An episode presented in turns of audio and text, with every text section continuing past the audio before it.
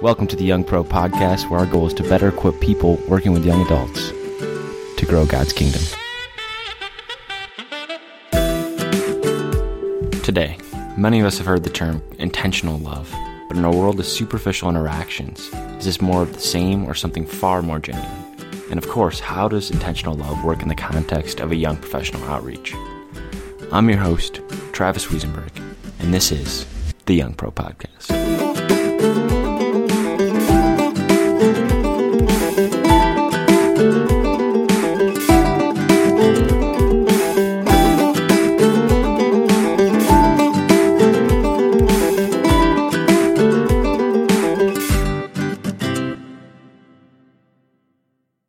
Back, Young Pro listeners. Today we are going to go a bit deeper on the go and come work we, we touched on last episode. We're going to go into a critical aspect of go work. In some ways, this podcast could actually have been called Go Work Part 2, but we, instead we went with intentional love. Mike, welcome back to the show. I, I understand that this is, this is an aspect of your, your ministry and something that you've been working on that you really enjoy. So what exactly is intentional love? Uh, great, great question. Um, some of this comes from just reflecting a little bit more on the commandments. You know, God commanding us to love God and love neighbor. Uh, but I, when I look at intentional love, um, I, one of the things I think of is especially like the love of a parent for a child. A parent always intends good for their children. Hmm moms want their daughters to grow up just to be happy, to have a wonderful life, etc., etc. Every parent wants that to happen for their kids. In some ways, it's exactly what God has set up us as human beings, created us as human beings, is to actually become uh, those kinds of, of people. And he, He's done everything He can for us uh, so that we could become, um, you know, really good people. He intended us for good and he intended us to intend good.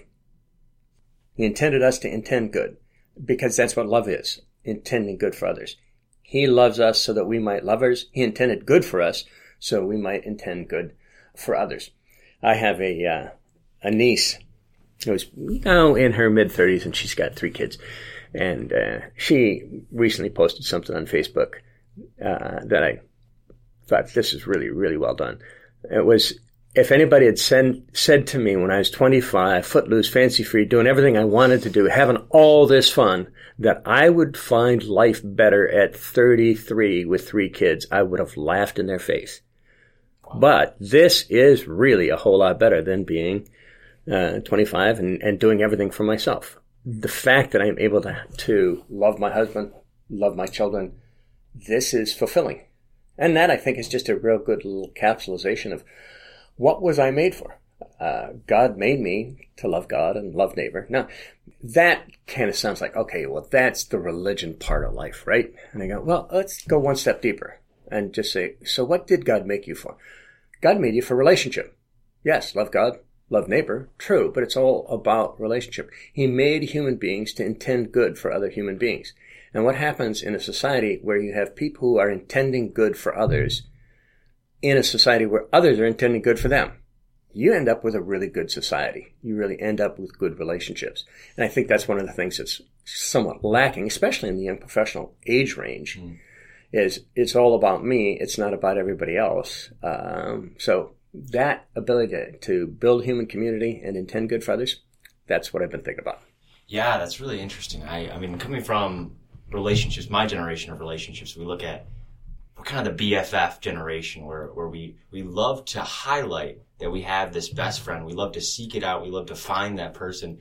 But then what ends up, what ends up really happening more, more likely than not is you get a bunch of ex BFFs that, I mean, it sounds silly, but you have a best friend forever that is most likely never going to be your best friend forever. In, in a lot of cases that, that I see, have seen in my life and seen in other people's lives that we're quick to, to label somebody our best friend forever, but not actually quick to be in a relationship with them long term. Mm-hmm. What are your thoughts, I guess, like on that? It, that, it's great because I think it is. It's one of those little memes in, cer- in a certain sense for uh, a particular part of this generation, best friend forever, uh, and everybody kind of starts to now starting to laugh at it in Yeah. a way that was really the thing ten years ago. Right. Uh, I think what it is, it's part of the problem is it was flipped from the beginning. It's not who can I find to be my BFF? It's can I be someone else's BFF so that can I be that kind of neighbor? Can I be that kind of friend to other people that they all want me to be their BFF? And then can I continue to be that for them? Right.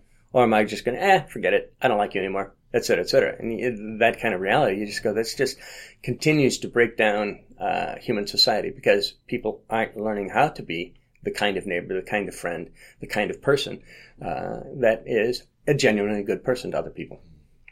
So you're, you're saying, I guess, we're going back to intentional love. Are you saying that there has to be that an intentionality, I guess, behind seeking out a friend? That it has to be there has to be initiative before you feel, I guess, the feelings. Is that kind of the point you're making? Yeah, I, I don't think you're primarily going on it because you think it will feel good for them or for you. Uh, when you when you think of something that is good, it's not. You can have a good feeling, but good is objective. Right. You know, so what you're trying to do is be a good person to other people. You intend good, whether you feel it all the time or not. I mean, I've been in plenty of conversations where I go, I'm not feeling the good, you know, I'm Yeah, not yeah. feeling the warm, I'm not feeling the happy here. But I actually want to find out about this person. I want to hmm. genuinely be here for this person. And that is good. And it's good for me to be good.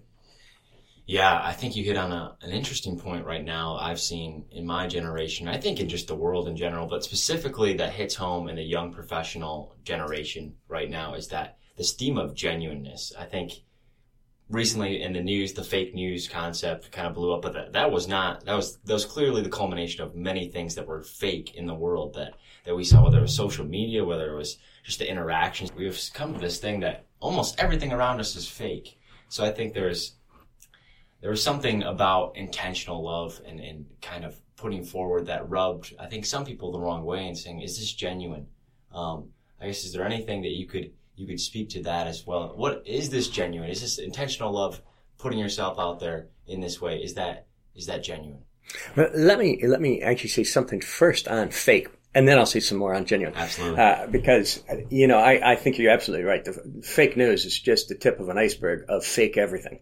Uh, the world that, that, that you look around you, you just go, well, that's fake. That's fake happiness. That's fake Hollywood. That's fake joy. That's a fake story. That's a fake this, fake that. It's just all over the place. And people are now saying, I long for the genuine. Where does the genuine actually uh, exist? And I think part of what the sensitivity to fake is something that backfired.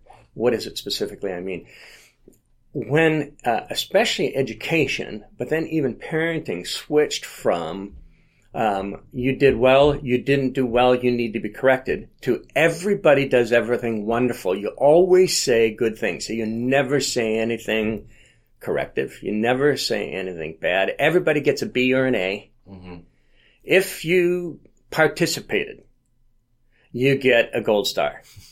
And if you didn't participate, well, you still get a silver star. and so it's just inf- a grade inflation, um, you know, human estimation inflation.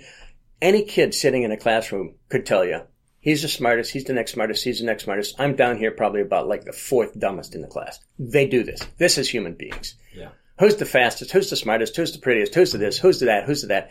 And you're telling them, oh, you're the best. You're the smartest. You're the prettiest. You are the perfect. You are the wonderful. And they're going false, false, false. They're, they're getting fake information from other human beings whom they're supposed to be trusting. And they grow up what? Not trusting because of that. So you've got this fake reality for a lot of people that their whole experience of this, their relationships is one of fake. And so that I think puts them in this place of, I want genuine. What is genuine? And even now they go, anything that's labeled genuine, they go, okay, that's probably fake. yeah, yeah, that's that's so true. I mean, I've I've heard words like real and and and genuine thrown so thrown around so much. They're just buzzwords at this hmm. point. So like, you have to almost say, yeah, I I really mean that to actually even get over the hump of having someone listen to you. So I guess the question is, what is genuine love in the concept of the young professional outreach world that we're looking for? Yes, excellent, excellent, excellent. I, I, would go back to partly where we started, which is actually not just intending good, but valuing good. Um, so when I meet someone, especially in the go work, you know, so you're, you're at the office, you're at the gym, et cetera, et cetera. Part of what needs to be in you first is you need to value other people. Hmm. You need to value other people more than you value your fear of them or your busy schedule or all the important things that you have to do in life hmm. or the work that you've got to get done. You've got to say, wait, I was made for a relationship. That's a human being. I should value that person. That's where I need to start. I need a shift in the way that I think about people. Yeah, so I has, need yeah, to change. Yeah, so there has to be a first question before you even start action. Is just, do I value this person? Yeah, and then you, and then where do you go from there? Yeah, and and part of it is you just got to do the self correction right at the very yeah. beginning. You have to say, I don't think I value people correctly. You go, okay.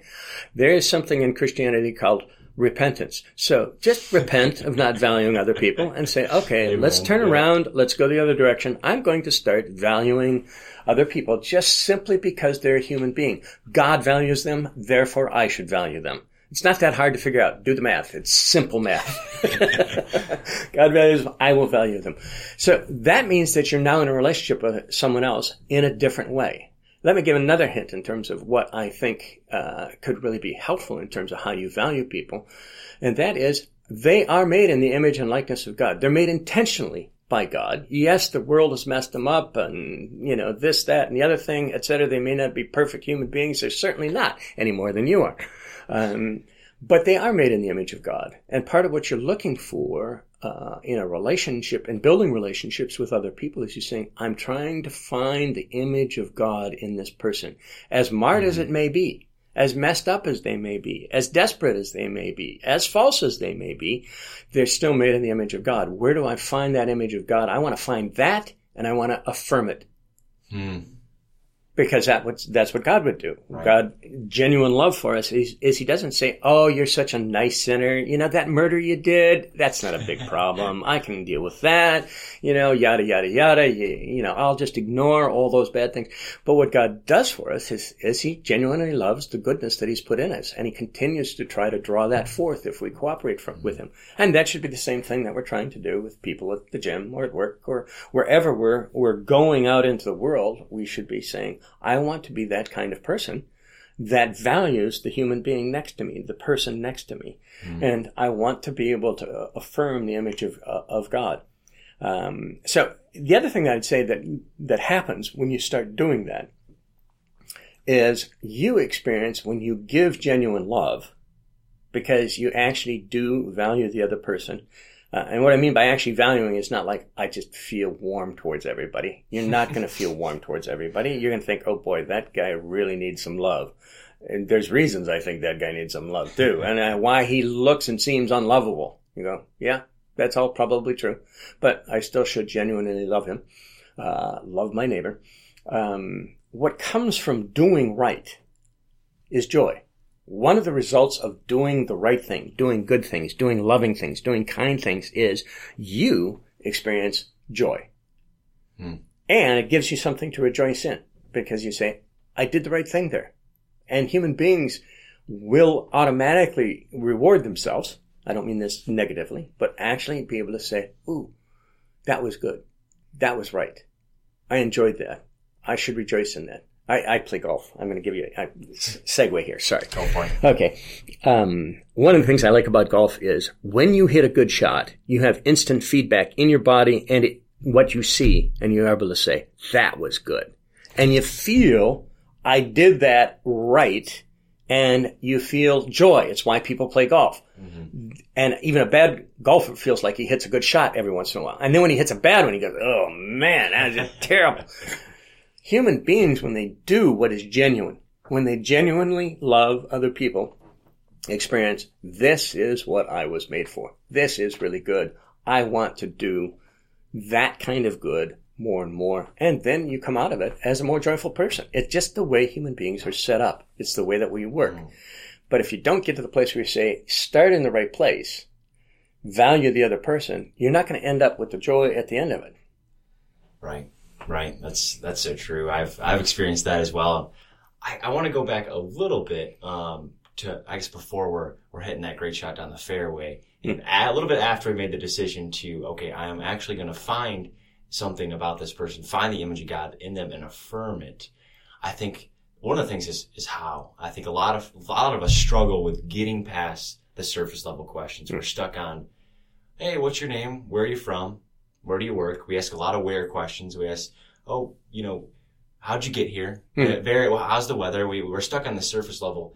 I guess is there is there any ways that what how, what are ways that you found to get below that surface area to then find things that you can infer, affirm, find things where you can see the image of God clearly in someone else to to then build that up in them. Yeah, that, that's a great question. I think part of this is is learning how to just be a good conversationalist, um, and and that's that's critical to this. Um, so yes, I might ask, you know, where do you work? And they'll say at, uh, you know, such and such hydroelectric plant. I go, okay, so do I know anything about a hydroelectric plant? Very little. Water, electricity, not much. That guy probably actually knows a lot Yeah. about this stuff. Uh, I should just ask a follow-up question. So, you know, not just what do you do, but, but what does that involve? I mean, what do you do during, I mean, are you like plugging stuff into things? Are you writing papers? Are you, uh, doing quality control? What's the, so now you're still on them and they're able to talk to you about it. Part of this is actually always looking at it and thinking, I need to be able to ask three, four, five questions that each one goes a little bit deeper Yeah. but graciously. You're not you're not saying um, so I you know I'm doing this at the hydroelectric plant. Uh, still married or divorced? uh, wa- wait a minute. How do we get onto that? You just go, okay, yeah. that's just okay. You just become a jerk. You haven't been, uh, you know, you're not genuinely valuing the guy anymore. You just go, you've got to learn something about conversation there, dude. Um, but being able to, to go into those things more deeply and then recognize this is about as deep or as much as he's interested in talking about it. Again, I was talking, I was actually talking to somebody at a, at a bachelor party recently and I, and part of the question was, you know, where'd you grow up? Here, here, and here. And, oh, and now living in New York. And I said, so what's life like in, in New York? He said, well, I'm in Long Island. Well, I don't know much about Long Island. He told me a bunch about Long Island. I work at a golf club. So how many members? And yada, yada, yada. And pretty soon that then just kind of, that portion of the conversation dried up. And then I had to be ready because I knew he wasn't going to pick up. Vast majority of people won't then say, so tell me about yourself. They Right, don't because right. they're not good at conversation uh, and they don't know how to get past surface uh, conversations. Um, so I know I'm the the burden of conversation. If you always look at it and say the burden is on me to make this a good conversation. Wow. All right. If yeah. they can help me make it a good conversation, that's even better. But I should just come into it and say part of valuing them and being genuine about them is I don't care if this half hour is me asking seven questions and them telling me answers. Because I come away from it, I go, yep, but I discovered the image of God in them. They might not have discovered anything in me. That's fine. I'm not here for that. Hmm. I'm here for their good, not my good. Yeah, I think that's a key point. That the burden of the conversation is actually on us as the hmm. people doing the outreach, doing the go work, trying to intentionally love people. Is that we can't let that let that stop us. We actually have to take that burden up, and it's and it's something that we actually will receive genuine joy from mm-hmm. when we do it right. It's not a it's not a crushing burden. It's a very freeing burden, and I guess. I think that's a that's a good point to stop because I, I know next podcast we're going to get into how to become a master of conversation, how to actually be that person that can that can take that conversation from a surface level and get down to a point where you're seeing the image of God in other people, affirming it, and then transition it to them actually feeling the love from you and, and what to do with that after that and, and connecting people and all the good things that, that we look to do as an outreach. But yeah, Mike, I thank you for your time. This has been a another great episode of the Young Pro podcast, and we're looking forward to continue this this side of the podcast, which is more of the practical work in our in our next episode. Great.